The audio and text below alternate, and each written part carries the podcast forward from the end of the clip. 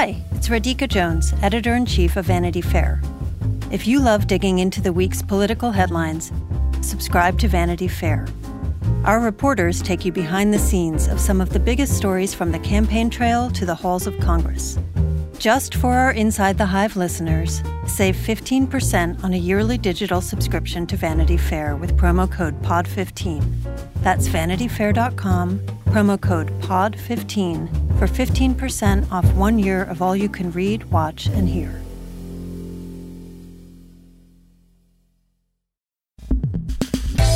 Impeachment. Welcome to Inside the Hive. Impeachment. I'm your host, Impeachment Nick Bilton.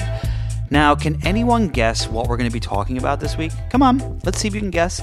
Let's say it out loud together. Maybe your answer in three, two, one.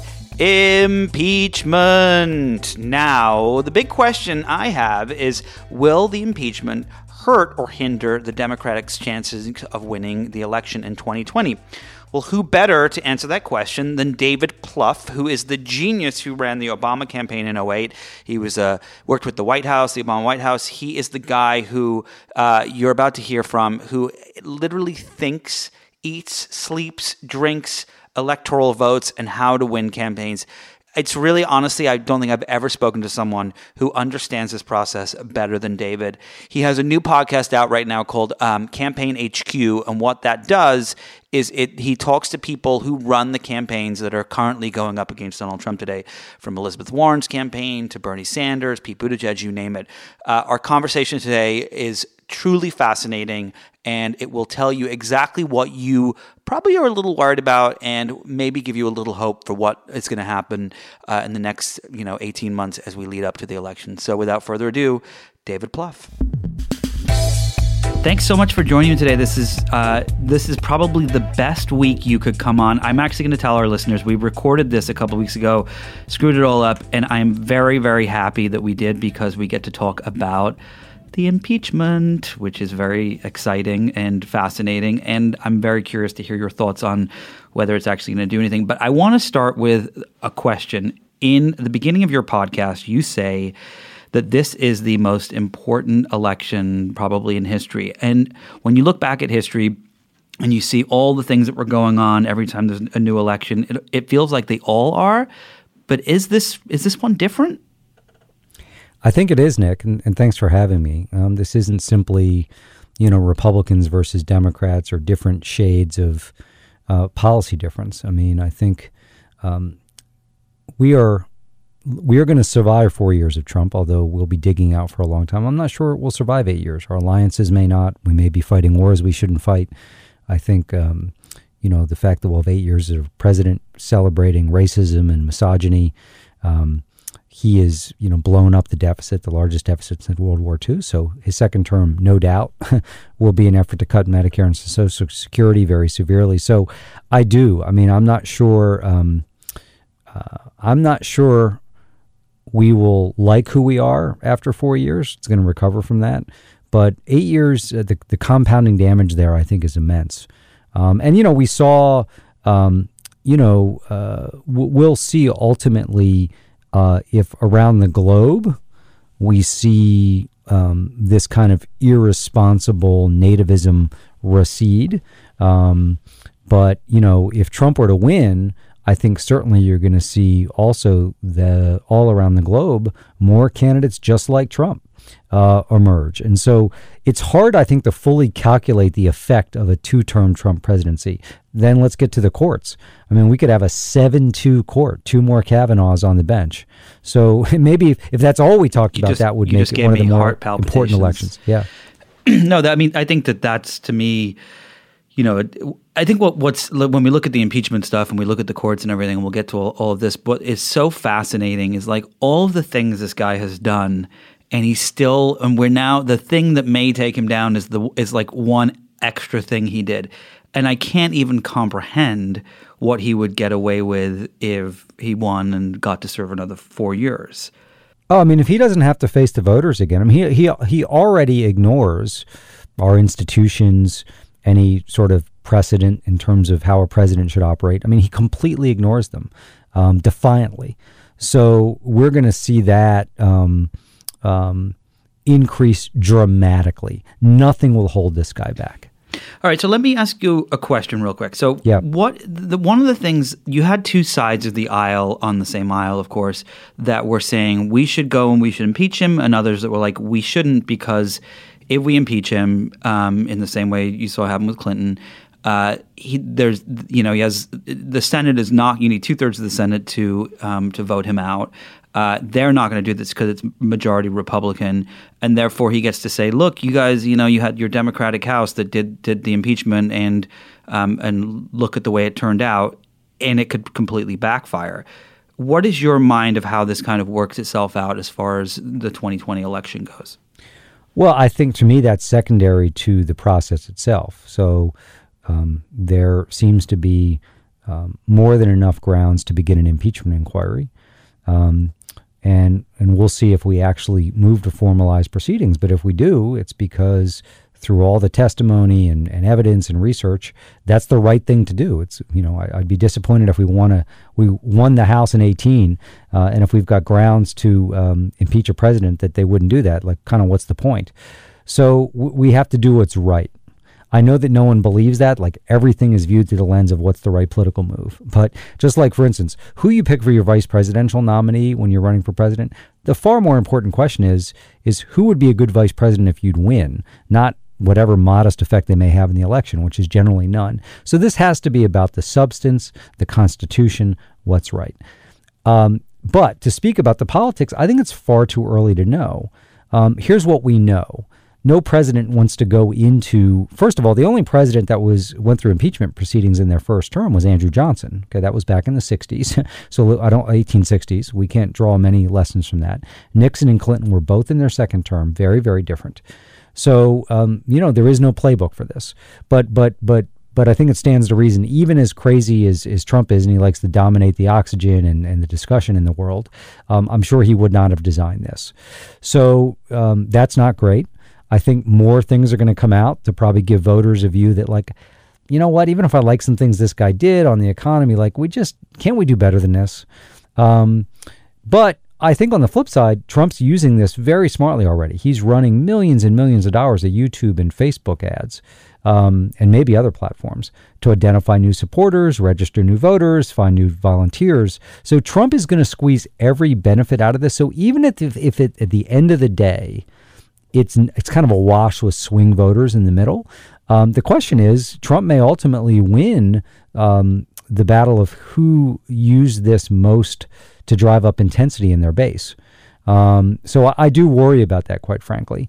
But you know, now that that the House has moved forward, and I think it was the right thing to do, we just they they need to execute this all. The one thing they have to be mindful of is the stage management of this is is important. So not not stage management in terms of um, facts, but you know how you manage this day to day, hour to hour, because you got to understand Trump is one person. And the most important thing in Trump's world is to get reelected. He cares much more about that than doing the job as, uh, of, of president. But you know, we've got House Democrats. A lot, most of them care about beating Trump, if not all. But it's not their singular mission. They're members of Congress. They've got their own campaigns. We don't have an opponent against Trump right now. We got a gazillion people running around Iowa trying to to be his opponent. So that's an advantage to Trump too. They wake up each and every day, and it's easier to call your play because it's one entity. Um, you know, so so so really figuring out if it gets to hearings, who's doing the questioning, um, how you stage manage that, how you handle the press, what's the social media plan. So again, I'm not talking about the facts of the case, but but the choreography around this is really important. And it's always easier when it's like you versus you know 230 people which is the advantage trump's going to have. So so again i don't know how it's going to play out but for democrats who feel like oh this is another nail in trump's coffin i'd be super careful about going there because you know Trump just reported we're we're talking uh, on Tuesday of this week. Trump just reported his his fundraising numbers. It was off the charts, and he now has double the cash on hand that Barack Obama had at this time in 2011. So he's going to be fully resourced. Um, they are really smart about digital and social media. I saw some ads over the weekend when I was just trolling around YouTube. Some of them were quite good. Um, so so th- they're going to get the most they can out of a bad situation. You're scaring me. Sorry, I uh, I should have brought. I have a I have a bottle of water with me. I should have brought a bottle of whiskey for this conversation. Um, all right. So w- when you look at the potential outcome of the impeachment hearings, do you think there's a? I mean, look, this is total pie in the sky. You know, wishes and hopes and dreams. But is there a chance that we impeach him in the House and the Republicans are like, you know what, this is insane? We could impeach him and we still could keep, you know, our Republican vice president. We can kind of get through this whole thing, put it all behind us, and do the right thing? Or is that just me being kind of naive and ridiculous and stupid? Yeah, I, I don't think there's going to be any West Wing episodes uh, in this uh, impeachment episode, sadly. I mean, you got to remember, even back during Watergate, when the polls moved, not just of the general electorate, uh, but of Republicans, Nixon was obviously um, getting pummeled day to day. I mean, half the Republican uh, members on the House Judiciary Committee did not vote for impeachment. So things are like a gazillion times more partisan now. So, um, yeah, I'd like to think that that if enough comes out, it's clear that A, these are high crimes and misdemeanors, and B, maybe at that point Trump is wounded electorally more than he is today, that some Republicans would step out. But I, I don't see it. I mean, I think the the one galvanizing principle right now of this modern Republican Party is cowardice. Um, and and I think that's driven as it relates to Trump because his numbers amongst Republicans are still very very high, but more importantly than his overall numbers of Republicans is you know, the intensity of Trump supporters on the ground uh, is really incredible, and that's going to be asset for him in the general election. So, um, you know, the the notion that we'd have that many Republicans ultimately decide uh, to sort of put party second uh, and put principle first, I, I think is fantasy. Um, now, we shouldn't let them off the hook. Um, and and I think those that that vote against impeachment, like if Susan Collins votes against impeachment in Maine, uh, I think she could pay a price for that. But but at the end of the day, I, I think here's what I think Democrats who are focused on beating Trump need to focus on. There are no shortcuts. We're not going to get a conviction. We're not going to get a resignation. We have to beat him in the election. And that election, even with his poll numbers as weak as they are, is going to be super hard because he'll overperform in battleground states. And the thing I'm, the turnout is going to be astronomically high in this election across the board, which is good for democracy. But that's not all going to come from young minority voters. Um, there are a lot of unregistered voters who look just like Trump's base, and the Trump campaign will find them and they will register them and they will turn them out. So any Democrat's going to have to beat Trump with exceedingly high Republican turnout. So that is the task in front of us. We should pay attention to impeachment. We should lob calls into our representatives. We should share content that we think is persuasive about Trump's crimes and misdemeanors. But we have to be focused on the election. I, I don't think this movie's going to end with some shortcut. We're going to have to take them out the hardest way possible, which is to get to 270 electoral votes in the Electoral College on November 3rd, 2020. And if we don't do that, we have four more years of Donald Trump, and that and that's what we have to stay focused on. When you look at some of the battleground states, you know, it, it, we I've written stories about this. We've seen stories, we've seen polls and everything that some of the states, you know, Texas could be purple, it could be it could be red, it could be blue. We we don't know. There's you know Georgia, Florida, all these things that are essentially that are in this place where more people are moving to the big cities. Uh, they are, of course, defining what these states become. Uh, the battleground states th- that we need to be kind of focused on are those the ones that we're talking about um, right now, or are they some that we're not even kind of aware of that could swing the entire thing? Well, my sense that first of all, it's important to to to remind folks that you know the electoral college, in terms of whether it breaks Republican or Democratic, is not stagnant. So 1976, which is you know not that long ago, um, you know, Gerald Ford won all of New England and California and Washington and Oregon, states that are all deep blue now. And, and Jimmy Carter obviously did very well in, in the South. Um, and so this this these change over time. So I'll first talk about 2020. So we know that that Michigan, Wisconsin, and Pennsylvania will be core battleground states. I think you're likely to add Arizona to that mix, um, which is important because in a scenario where you don't win Wisconsin, which is 10 electoral votes, and you win Arizona, that's 11, um, you're kind of held harmless. Um, I believe North Carolina, where we just won the governor's race, Obama won it once, lost it once narrowly, will be in play. Um, and I, I hope Florida is. So um, Florida is a strong Trump state. A million more people voted uh, in 2016 and 2012. Some of that did go to Hillary. She actually got more votes than Obama did, even though we won it twice.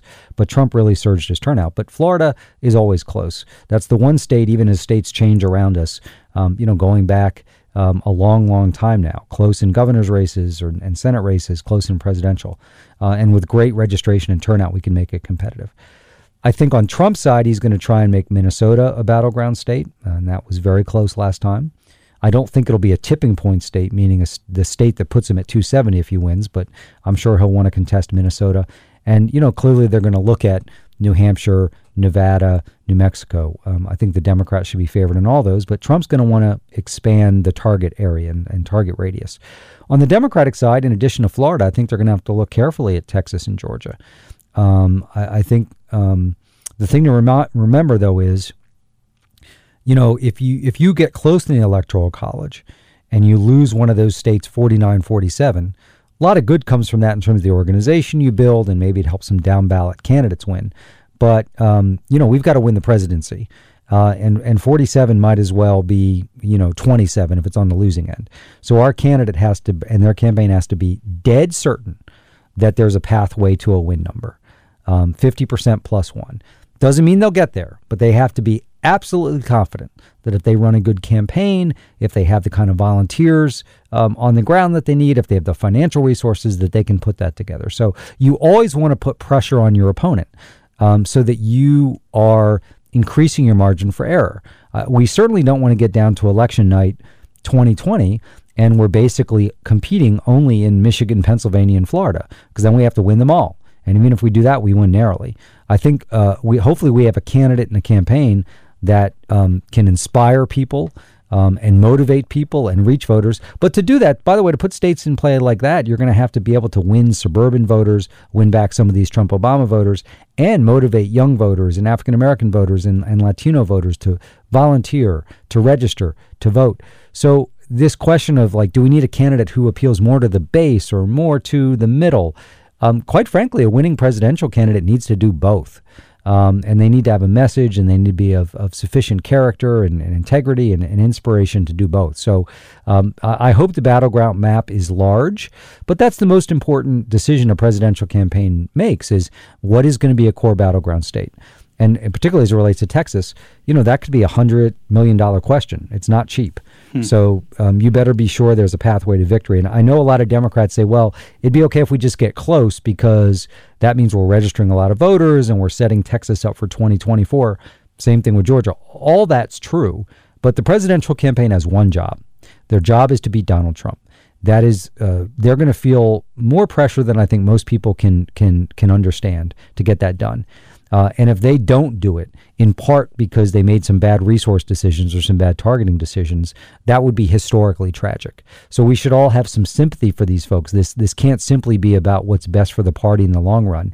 They have to get to 270 votes, and if they don't, this election will be a failure no matter what else happens. You're listening to Inside the Hive with Nick Bilton. The 2024 election means this year is going to be chock full of drama and nail biting suspense. You deserve a politics and news podcast with expert analysis, no spin, no BS, just trusted journalists talking about what you need to know. I'm David Plotz, and each week on Slate's Political Gabfest, I sit down with the New York Times' Emily Bazelon and CBS News' John Dickerson to do just that.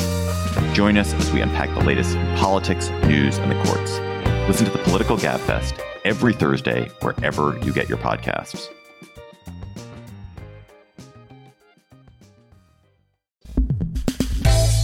One of the things that is so fascinating is this, you know, you look at the polls, and when you look at the polls through history, um, how popular previous presidents were when they were heading into the elections, it, it, doesn't seem to make a difference. Everyone, you know, for the, the last three presidents, for the most part, you know, um, Obama, Bush, Clinton, they were all kind of hovering around the 50% mark, give or take a little bit, depending on what which week you looked at it. And when you look at the polls for the approval ratings of Trump, it's the same. It's, you know, maybe a little lower. It's in the, depending on if you look at like a Rasmussen versus an ABC poll or something you know, he could be in the 40s, 45, 50%. Do you think that this is going to come down to a handful of voters in in the country. I mean, one thing that's when you look at the the some of those states that actually did flip for him in 2016, it's thousands of voters. It's not a lot. Um, and and part of the thing that that you've talked about a lot before is you know that how few people who had voted before voted because they didn't seem, think they had the, the, the perfect candidate. We had what 91 million people who were eligible for, to vote who didn't even vote at all. Like, is this going to come down to, as it has in the past? Just kind of how people feel that week when they go to the poll, and, uh, and a handful of voters that get to decide. Well, first of all, I'd say on Trump's approval rating. Now, now you know, we went through a period, um, you know, when I was in the White House in, in 2011 with Obama, where our approval rating did dip, um, you know, into the 40s, um, even the low 40s, kind of during the debt crisis debacle. But you know, it, it sort of began to climb back up. Trump. Um, so Rasmussen is like some, you know, soft, cozy blanket for Trump to wrap himself in, like Fox News. like, let's not. Rasmussen is, is complete nonsense. Um, you know, his his approval rating, if you're the Trump campaign, is deeply alarming. Um, and and if you're a Democrat who, who wants to th- sleep easily at night, you would say, well, yeah, he's going to get good turnout, and yeah, he's going to overperform the national polls in Wisconsin, Michigan, and Pennsylvania. But can he really win with an approval number that low? And and when you do head to heads with him versus most of the other candidates, um, you know, he's getting beat pretty soundly. So, you know, he's not entering the campaign the way you'd like. And his approval number has, you know, it's always had a low ceiling. Um, you know, we've never seen this guy in, in any reliable survey bump up at even at the high 40s. I don't see that changing. So that is cause for optimism. But let's break down the election. So so so there's going to be, I think, historically high turnout. Um, if we don't do that on our side, we're going to lose because Trump's listen. The folks wearing the red hats with the white writing are coming out and they're going to come out in, in numbers that are going to scare the bejesus out of us. So we've got to make sure we we do a great job on turnout and registration. Number one. Number two, we are going to have to win more of the persuadable vote than he does, and those voters exist. Um, in in all the battleground states, people who are truly conflicted. There's not many of them, but in a close race, they can be, uh, if not determinative, uh, close to that. And then you know we've got to make sure that the voters um, who aren't going to vote for Trump um, uh, don't vote third party. You know, that's something that hurt Hillary Clinton. Those Johnson Stein voters last time, um, you know, she suffered a lot more damage from that than Trump did. And so Trump very much would like to win election in, in these battleground states, not having to get 50% of the vote or even 49%. You know, he won Wisconsin 47.2% of the vote. Think about that. He won uh, Michigan with 47.8, if I recall, or 47.7. That's what they want to do again. So all of the work they're doing around the field you know, they're for infanticide and they, you know, aren't let you gonna, you're not going to be able to drive your car anymore, or fly on an airplane, or eat a hamburger, and they're socialists, and they're going to raise taxes in hundred percent, and they, you know, are going to destroy businesses. All of that is done in service, not to get votes for Trump, in my view. It's to get enough people saying, "Man, I don't like Trump. I'm not going to vote for him." but I can't do this Democrat either. So I'm going to vote third party because I'm definitely going to vote. So so so every state, you know, the presidential committee is going to have to have a view of that, which is what's our strategy to to lower the third party number, um, particularly as it relates to voters um, that might vote for us. What's our registration number? What's our turnout number? And what's our persuasion number? And every state's going to be different. So in North Carolina, to use an example, registration and turnout are probably going to be a bigger part of the mix than persuasion. Um, in Wisconsin, it's clearly going to be um, as important as registration and turnout it is. Let me just give you an example. So Hillary lost Wisconsin by, I think, 23,000 votes. She got 26 or 29,000 votes less than Obama in Milwaukee. So that's a problem. And you could say if we just get turnout back to where it was in 16, uh, or sorry, in 12, Hillary would win. Do any of us really want to go into the election with a margin of error of like 6,000 votes? Mm-mm. That's the definition no. of insanity. No. So so, you know, in blue collar areas, in, in rural areas, in exurban areas, you know, Hillary got 250,000 less votes than Obama in Wisconsin. So, you know, let's try and get 50 or 75,000 of those people back. I'm not talking anywhere near even half of them. So, so, so it's, it's, it's a dangerous debate we have in our party sometimes about we have to choose. No, you don't have to choose. I mean, I've been part of winning presidential campaigns. You have to do both. And, you know, the truth is, in most battleground states, there's more conservative voters than liberal voters. The gap's closed, thankfully. Um, and Republicans get their turnout much more reliably and much more easily. So the Republican sort of starts closer to the finish line than the Democrat does. We have to, it's harder for us to turn out our voters. It's become harder because of all the voter suppression activities Republicans are engaged in. And we've got to win the swing vote, win the moderate vote. You have to do both. So, and I guess, Nick, I would, uh, you know, maybe Trump ends up falling apart. Maybe we head into a recession. Maybe even if we don't, by the end, the thing just breaks against him and he gets close to his approval number and, and we win a comfortable presidential election. That would be awesome. But I think we better prepare that it's going to come down to a vote or two or three per precinct. Um, and, and why I don't think that's just you know, trying to scare people is I do worry very much about the turnout Trump's going to get. They are a digitally sophisticated campaign. Um, we talk about the unregistered voters in America, and there's no doubt there's a tremendously large number of them um, who are African American, uh, Latino, younger but they over-index in states like California, in Illinois, in New York. So in the battleground states, um, there's a heck of a lot of Trump voters out there um, who look just like Trump's base, who aren't registered or don't vote. So um, um you know, if you look back at 2004, John Kerry um, got a lot more votes than Al Gore did in 2000. but Bush really turned out every conservative voter you could ever imagine. It was kind of a uh, a feat that was hard to imagine. And my view would be we better assume that a lot of these battleground states in 2020 are going to be like Ohio in 04. That that there's going to be a ceiling and it's super high, and somehow Trump reaches it. So we have to match that, um, and I and I think we can. Um, but it this, this is where I think his approval ratings can give you false comfort. I mean, I look at them too sometimes and feel like, oh, there's no way this freaking guy can win. uh, but when you kind of look at, at the votes he's going to be able to put together in some of these states, that's where it scares me a little bit. All right, so I'm going to ask you to do a little bit of a PSA right now because I remember going into the evening we all remember. I think it's like I remember nine, being in New York on 9 11, and I remember the moment that I realized Trump was going to win. And I remember, you know, looking at the polls that day and thinking, you know, that week going into it, oh, he's he's going to be destroyed. Like this will shut that guy up. We won't hear from him again. Uh, we can all unfollow him on Twitter and so on. And the polls were so drastically wrong. And they've been wrong with Brexit. They've been wrong with so many different things, and for a variety of reasons. Technology plays a huge, huge role in it. You know, sometimes some of these polling companies don't actually call people cell phones; they call landlines. That's of course going to skew in one way. There's you know, just a, there's a million different reasons this happens, and it, uh, um, am, am, I correct in saying like do not believe those polls when you see the like oh Pete Buttigieg would win by 12 points or Warren by 16 or Biden by 9 or whatever it is? Am I correct in saying we shouldn't look at them too much and, and not believe what those they actually say? Well I think that's always the best approach you know head down nose down and assume your opponent's going to do everything right and get every vote they can imagine. Um, but you know, the poll. Listen, the polls in in 16 they did capture Hillary winning the national vote. I mean, I think you know on average they had her winning by four to five points. She she won by three, um, uh, and you know they definitely uh, had it wrong in some of the battleground states.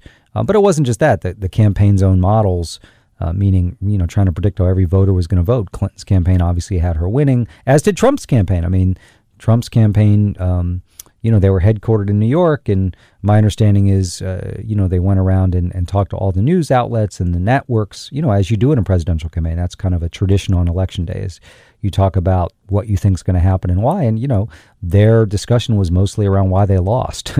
you know, so everybody thought he was going to lose. So, so let's never be um, content again that we think we're heading into an election uh, with false confidence.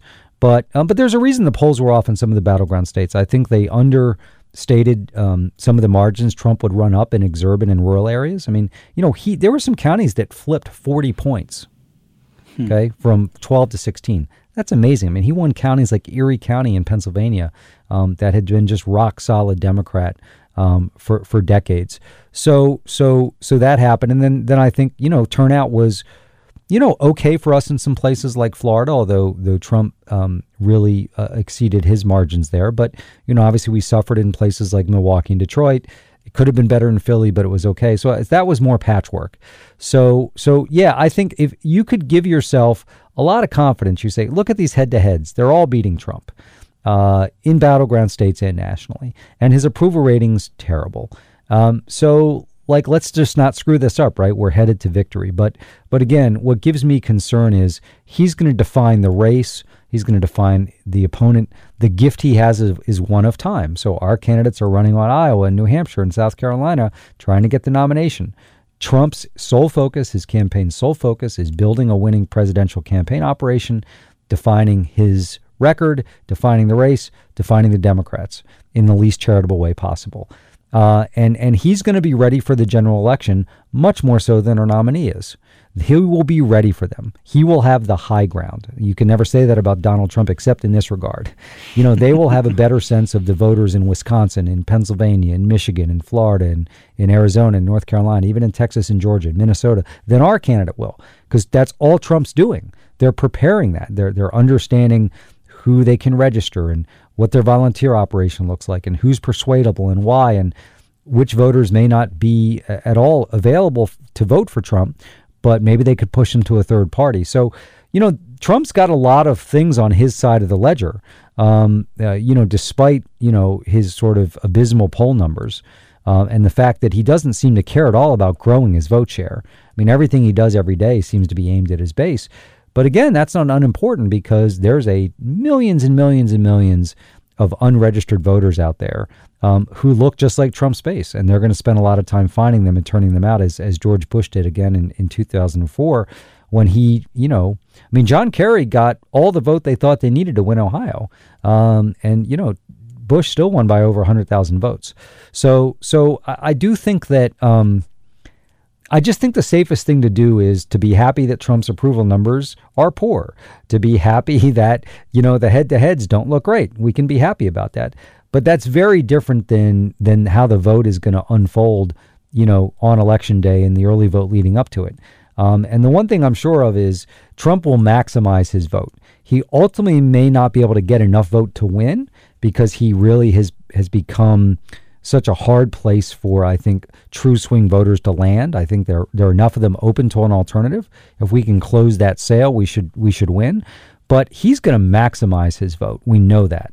Um, and as as crappy of a, a, White House as he seems to run, I think they're going to run a pretty good campaign. Uh, and I think we better assume that anyway. Yeah, he's. Uh, I, you know, look. I mean, I think I think that there's part of him who is a total and utter moronic idiot and um, and a really terrible guy. But I think that he understands. As someone I've worked in the media for 20 years, he understands the way the media works better than probably anyone I've ever interacted with. I think that he he just understands what what what is going to push the. I mean, it's what I find so fascinating. Just this one little thing is he tweets about himself in the third person Donald Trump, President Trump, you know, this is unfair to President Trump because he knows that those screenshots are going to be put on the news and that people are, who are muted are going to be reading uh, those screenshots of his tweets uh, and they're going to understand exactly who it is. I mean, just those little nuances that he understands. And I think it's not to be underestimated as, as far as what they're capable of. And the digital stuff they're doing is, you know, we saw what they did last election. Um, and they're going to be doing the same thing this election. You're listening to Inside the Hive with Nick Bilton. I'm Alex Schwartz. I'm Naomi Fry. I'm Vinson Cunningham, and this is Critics at Large, a New Yorker podcast for the culturally curious. Each week, we're going to talk about a big idea that's showing up across the cultural landscape, and we'll trace it through all the mediums we love books, movies, television, music, art. And I always want to talk about celebrity gossip, too. Of course. What are you guys excited to cover in the next few months? There's a new uh, translation of the Iliad that's coming out, Emily Wilson. Oh. Really excited to see whether I can read the Iliad again, whether I'm that literate. I'm, I mean, the jury is out. I can't wait to hear Adam Driver go again in an Italian accent in Michael Mann's Ferrari. he can't stop. I mean, and and bless him. I can't wait. Molto bene. Molto bene. we hope you'll join us for new episodes each Thursday. Follow Critics at Large today, wherever you get podcasts. You really don't want to miss this. Don't. Don't miss this. Don't miss it. See you soon. All right, so I, I want to switch gears a little bit and, and take a little mini break from uh, Agent Orange and talk about the Senate race. So in 2020, I think there's around 11 Senate seats that are that the Democrats are eyeing uh, that they're going to see if they can take over. There are some, of course, that are better shots. Colorado, uh, for example, Arizona. Uh, you've got um, uh, Susan Collins, who is is thankfully going to be in trouble after voting for Kavanaugh. Do you think that there's a scenario where the Democrats can win back the Senate, or is is that is that a tougher challenge than than beating Donald Trump? Well, there's a scenario, and, and a lot of that does depend on what happens at the presidential race. So, um, you know, we saw in 16, um, you know, Clinton, um, you know, did not win Pennsylvania. We did not win the Pennsylvania Senate race. Um, you know, as a good example, she wins New Hampshire. We win the New Hampshire Senate race. So I think that um, these things don't travel exactly as mirrors, but um, you know, if, if if our Democratic nominee is winning Colorado by five or six points, that gives us a much better chance. Obviously, um, if we are if we actually win Arizona, Mark Kelly could win in Arizona. In Maine, it may come down to how competitive we are in the second congressional district. So even if our nominee wins Maine, as Hillary did, um, if Trump wins the second congressional district, like he did last time, you know that may be enough to to give Collins uh, the boost to get over the top. So, uh, but we have strong candidates in all those races. Obviously, Alabama will be tough uh, defense, but I guess my view on it is we don't know. I, I think it's plausible, but the Senate's hard for us these days because Democratic support has, you know, really aggregated more in urban areas, right? So, you know, it wasn't too long ago we had two senators in in both Dakotas. you know, and, and we could we could basically win Senate races everywhere. And of course we did win Alabama with Doug Jones, great candidate, ran a great campaign, but obviously won under the most ideal circumstances having Roy Moore there.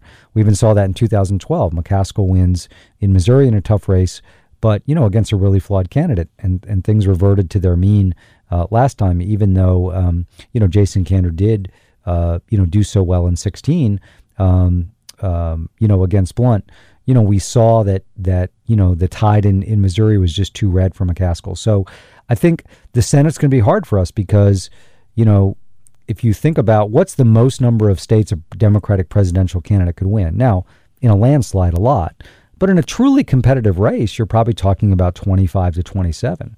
So you should think about that from a Senate standpoint. That that's kind of our fishing pond and maybe occasionally get lucky in another state because um, you know the Republican candidate's terrible or our candidate's just incandescent.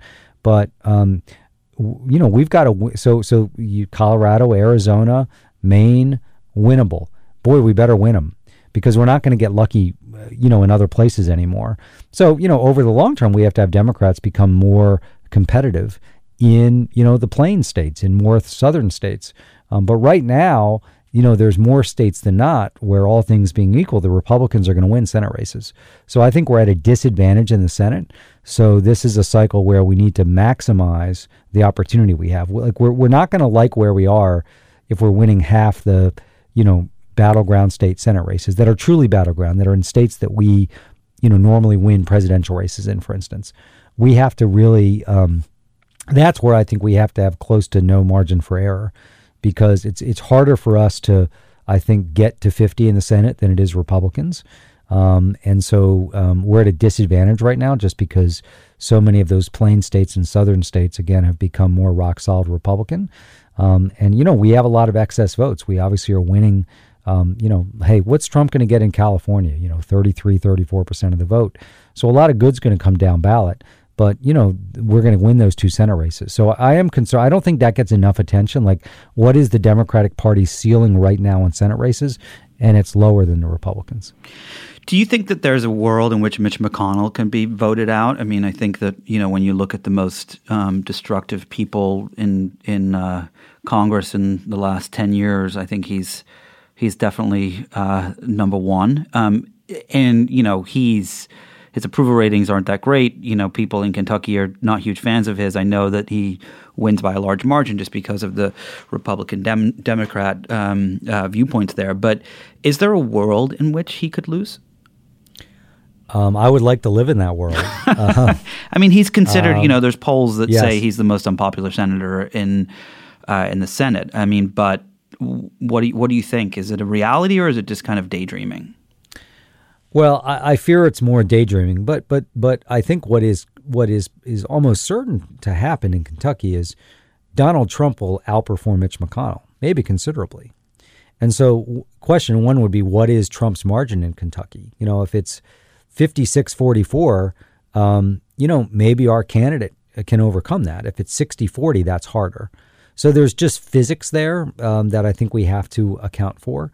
Um, but but he's as vulnerable as he's ever been. Um, you know, I, I, think that he's very um, um, he's such a ripe target on being the definition of what's wrong with Washington, and not from a partisan standpoint, just from corruption and and basically um, fully having gone Washington. Um, and so, um, so to me, that's really the question: like, what, at what number, um, can our Democratic candidate survive in terms of what Trump gets? Right. And so my sense is that, uh, you know, if it's 55 45 or 56 44 or 57 43, um, I think McConnell will underperform Trump enough that that then becomes a dead heat race. Uh, if Trump's winning at 60, 62, 64, um, I guess it's not out of the question. But think about how many voters in Kentucky then have to go Trump Democrat for the Senate. That's a lot. Mm. So, um, so that's my concern there. Um, but, but you know, he's definitely um, as weak as he's ever been. Um, I don't know if he's a pinata, but I, but I think you can tee off on him back home. Um, and because he, you know, he's had some good candidates run against him, but but he hasn't had the toughest of races for a very very long time. Um, and so, uh, particularly in the modern digital age. So, um, you know, if we have a, a great candidate emerge, I, I, know we've got, you know, Amy McGrath running. There's some other candidates, speaking of uh, getting in there, um, who run a smart, sophisticated digital Kentucky First campaign they'll make it close. So, you know, the Jason Kander race is a great example. I mean, he came within three of Blunt, um, you know, even as Hillary was losing the state, if I recall, by 14, 16 points. So there becomes just a point where, you know, the tides are too strong. But what I'm excited about is, um, you know, with data today and, and good polling and good modeling, you know, the campaign down in Kentucky should have a pretty good sense of, okay, who are the Trump voters that are available to us? um, and and that'll be a big part of the campaign. And then, of course, you know, we've we've got the ability to drive big uh, turnout amongst young voters and and around um, among African Americans. And I think for a lot of voters in Kentucky, they'll be as excited to vote against McConnell as they are against Trump, and that's quite unique. Do you think that um, you just mentioned, you know, the polling data and, and, and the modeling and so on? You know, it's as someone who covers technology, it's been fascinating to watch the impact big data has played on every industry imaginable. Is it when it comes to these these battleground states to these to these you know the way you plan a um, an attack against someone like McConnell or Trump or something like that? Is it playing a much bigger role and a much more accurate role now? Yeah, so so even though the models were off in, in 16, they were on they were right in a lot of 18 races. I've certainly had the experience of models being more right than wrong. And just like in a private sector company, that's enormously helpful because you know you understand who your various audiences are. You're then more efficient with your resources. Uh, you're you're talking to the right people about the right issue.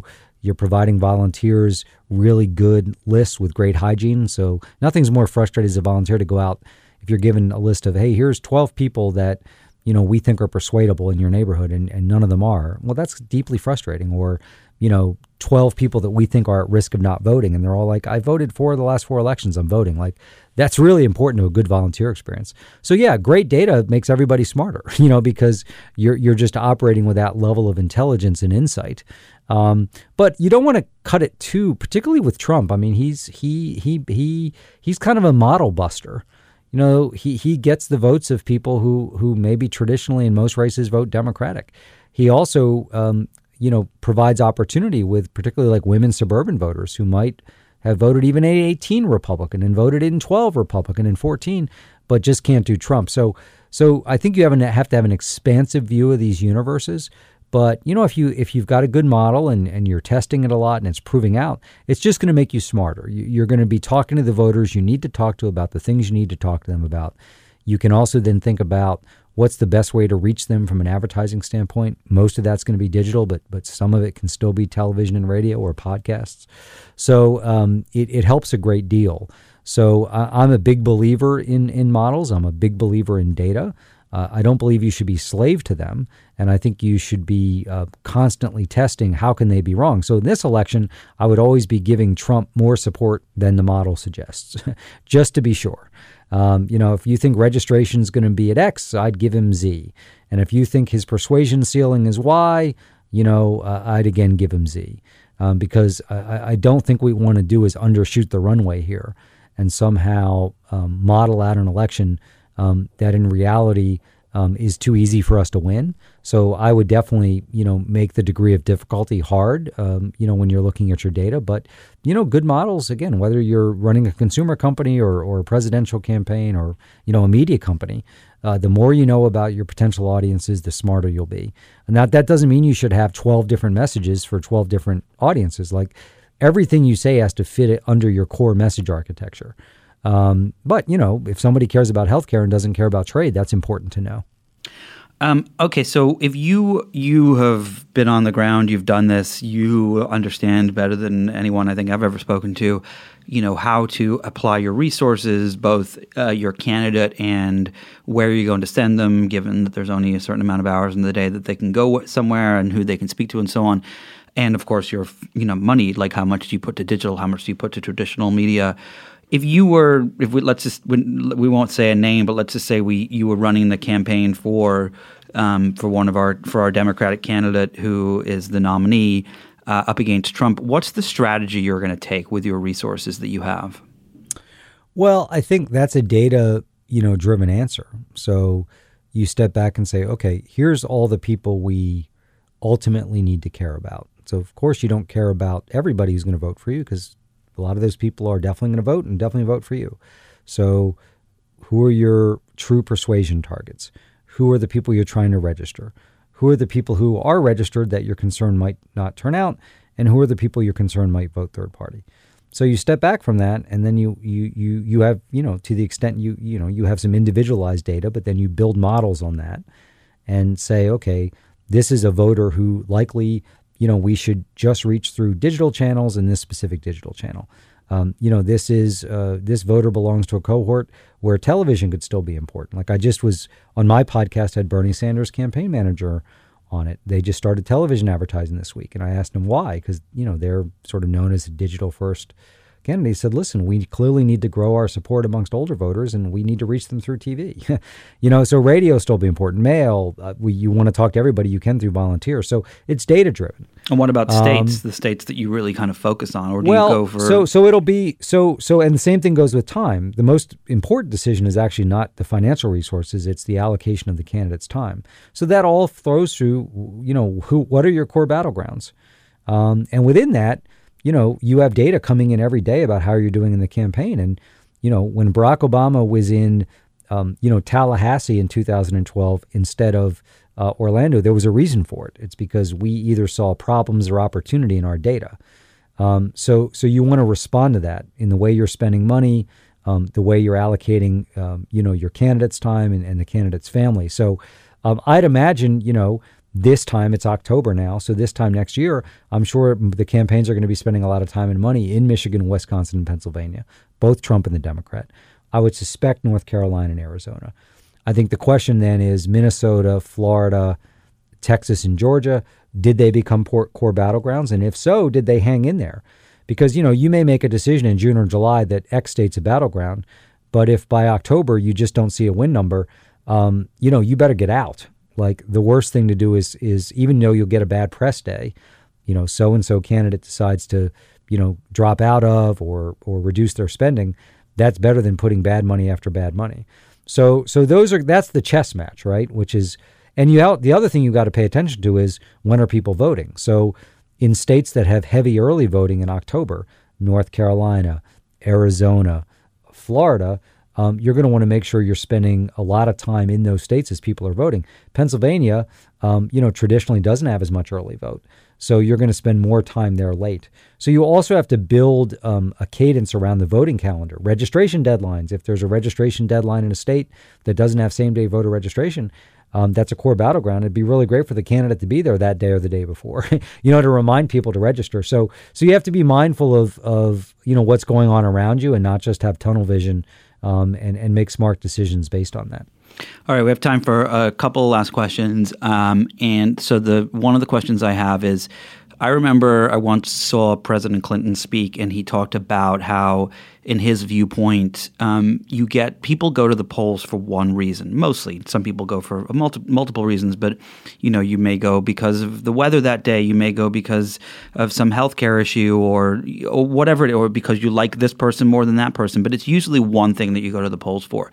Do you think it's kind of accurate to say that abortion is going to play a huge role in this election, given the fact that who, if Trump wins, you know, and he's probably going to get, if that's the case, he would probably get another Supreme Court nominee, if not two, and that could swing the vote on abortion. Do you think that that's going to be the thing that that a lot of the people who will go to the polls that may not have normally done so in his favor or against him is that is that what they're doing?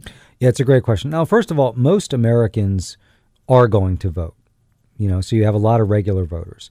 So, so I think as it relates to abortion or any other issue. So, first of all, there's a category of people who are going to vote, but maybe an issue like that gets them to become involved, to volunteer, to contribute money, to become a precinct captain or a neighborhood team leader. So there's an intensity question, not just a participation question. But for the cohort of voters who may be on the fence, so think about that. There could be a young woman or a young man, you know, in in in the in, in the suburbs of, of Madison, Wisconsin, um, and it's you know two weeks before the election, and says, you know, I hate Trump. Uh, but I don't really like the Democrat. You know, they're, they're I don't agree with them on taxes or health care. I'm not sure. Um, you know, so I'm not sure if I'm going to vote.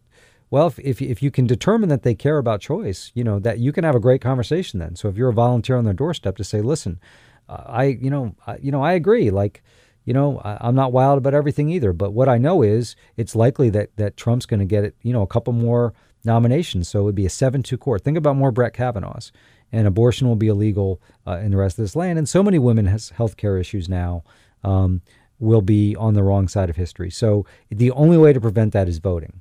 I, I, think it's so. So yes, I, I do think the court will be a big issue. It will be a big issue for Trump because as much as I fear, you know, a seven-two court with two more Kavanaughs, you know, there's a lot of people in Trump's base who, you know, that'll be their rallying cry as well. But I, I do think um, it is not hyperbole I'm sorry, it's not an exaggeration to say that the fate of women's health care in this country uh, is going to rest on this election on November 3rd. And that should get a lot of people both to register, vote, and, and, and be intense. So, um, but, but it'll be on both sides. And um, I, I, think that's going to be one of those campaigns within a campaign um, that is going to be so critical. Um, but, but, but, so, so that's a good example of whatever benefit we can get out of that increased volunteer hours, increased registration, increased turnout, increased vote share, and we need to strive to get all of it. We better make sure it's more than what Trump's doing on his side, because that's an issue he clearly is going to try and leverage. So um, uh, it's a great question, um, and and again, it's important for people to understand that the vote of someone who's holding their nose to vote for your candidate counts the exact same as someone who's wearing your candidate's T-shirt and is volunteering. Yeah, they count the same. And so there's going to be a bunch of people at the end for those of us out there talking to voters who are conflicted about whether to vote or who to vote for. Like I'd be careful about, you know, saying, you know what, our candidate is going to be the best president in history of the United States. You know, if you feel that way, great. There's a lot of people who aren't going to buy that. A lot of people just want to know, like, I don't really like Trump, but I'm not sold on your person either. So maybe I won't vote, or maybe I'll vote third party. And all of us who are engaged with a voter like that better treat like that, treat that like the most important conversation we've ever had in, in our life because if just think of 10,000 people having conversations like that in any given day, you know, over a period of days, that's like the margin in the election.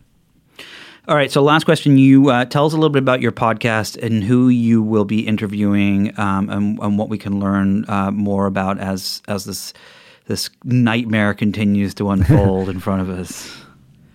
Well, thanks for asking, Nick. It's it's called Campaign HQ, and it's available on Apple or Spotify or wherever you get your podcasts. So, encourage you to check it out, download it, and subscribe. Um, there's a lot of great podcasts out there. I mean, it's kind of like TV these days, like Netflix, Amazon. You, you hear every day about a podcast you're not listening to that sounds awesome. It almost gives you anxiety, right? So, you know, that's sports, it's entertainment, it's technology, like you're doing, or or politics. So there's a lot of great podcasts. So my first question I asked myself is there something um, that's missing out there? And, and so what, what I'm doing in this podcast, I, have had three so far. I've had on the campaign managers for Bernie Sanders and Joe Biden, the senior uh, chief chief strategist for Elizabeth Warren. So I'm going to have a lot of the folks who are involved in these campaigns.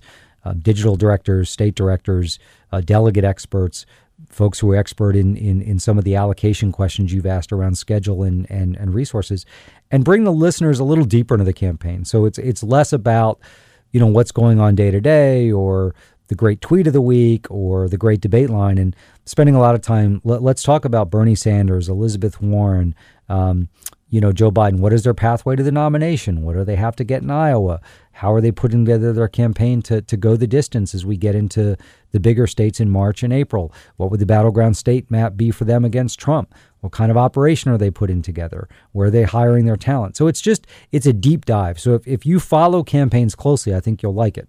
Um, if you're just looking for kind of, you know, a, a quick bite or, or, or, snack food about what's happened that week, that's not the place to come. But if, if you want to understand more, so my hope is folks who listen to my podcast, you know, will become experts on Iowa and, and the caucus process and the South Carolina primary and delegate allocation. And, and really, as we get into the general election, we've talked a lot in this interview about battleground states. That's all that matters. So for folks to understand a little bit more about registration trends and turnout trends and why, you know, in the general election, why did Trump go to Grand Rapids today? What's he what's he trying to accomplish in Grand Rapids today? Why was the Democrats spending time and money in the Panhandle of Florida? What do they see there? So really, to, to go deep um, uh, with a microscope in, into what I think matters in these presidential campaigns, um, and expose listeners to the people who are in the arena right now who who aren't simply following the race, but they're actually um, making the race um, and and the ones you know uh, kind of in the bunker. So so that's what we're trying to do with the show, and, and, you're nice to ask. Well, thanks so much for taking the time. This has been fascinating. I'm gonna I'm gonna twist your arm to come back on once we get through the the next few months and um, uh, explain more to us. And uh, yeah, thanks so much. Really appreciate it. Well, thanks, Nick. I, would be happy to do that. And you know, by that point, we'll know what's going on with impeachment and who our nominee is and what the general election looks like. But my suspicion is it won't be much different than now, which is, you know, you look at polls and you'd probably rather be the Democrat than Republican, but you have an uneasy feeling that Trump's going to overperform them. And this is going to take just an, an, an, heroic effort, not just by our candidate and, and their campaign, but all of us uh, to, to make sure we depose the menace that is Donald Trump. Here, here to that. Thank you so much. I really appreciate it. Thanks, Nick. Thanks to my guest today, David Plouffe. If you enjoyed this conversation, be sure to listen and subscribe to other great episodes of Inside the Hive with Nick Bilton. That's me. You can find these on Apple Podcasts, radio.com, or anywhere you get your podcasts. Don't forget to leave a review while you're there. Thanks to the folks at Cadence 13 for their production work, and thank you, of course, to my sponsors, The New Yorker and KiwiCo. Please support them the same way you support this podcast. And don't forget to go over and subscribe to David's podcast. It's Campaign HQ. You can find it wherever you get this podcast. It's worth every second of your earlobes. I will see you all next week.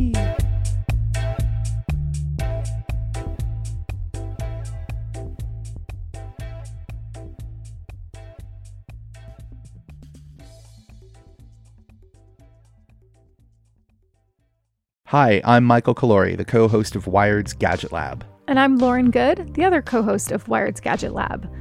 Get ready to dive deep into the cultural phenomenon that's been shaping conversations, sparking movements, and breaking barriers for over a decade.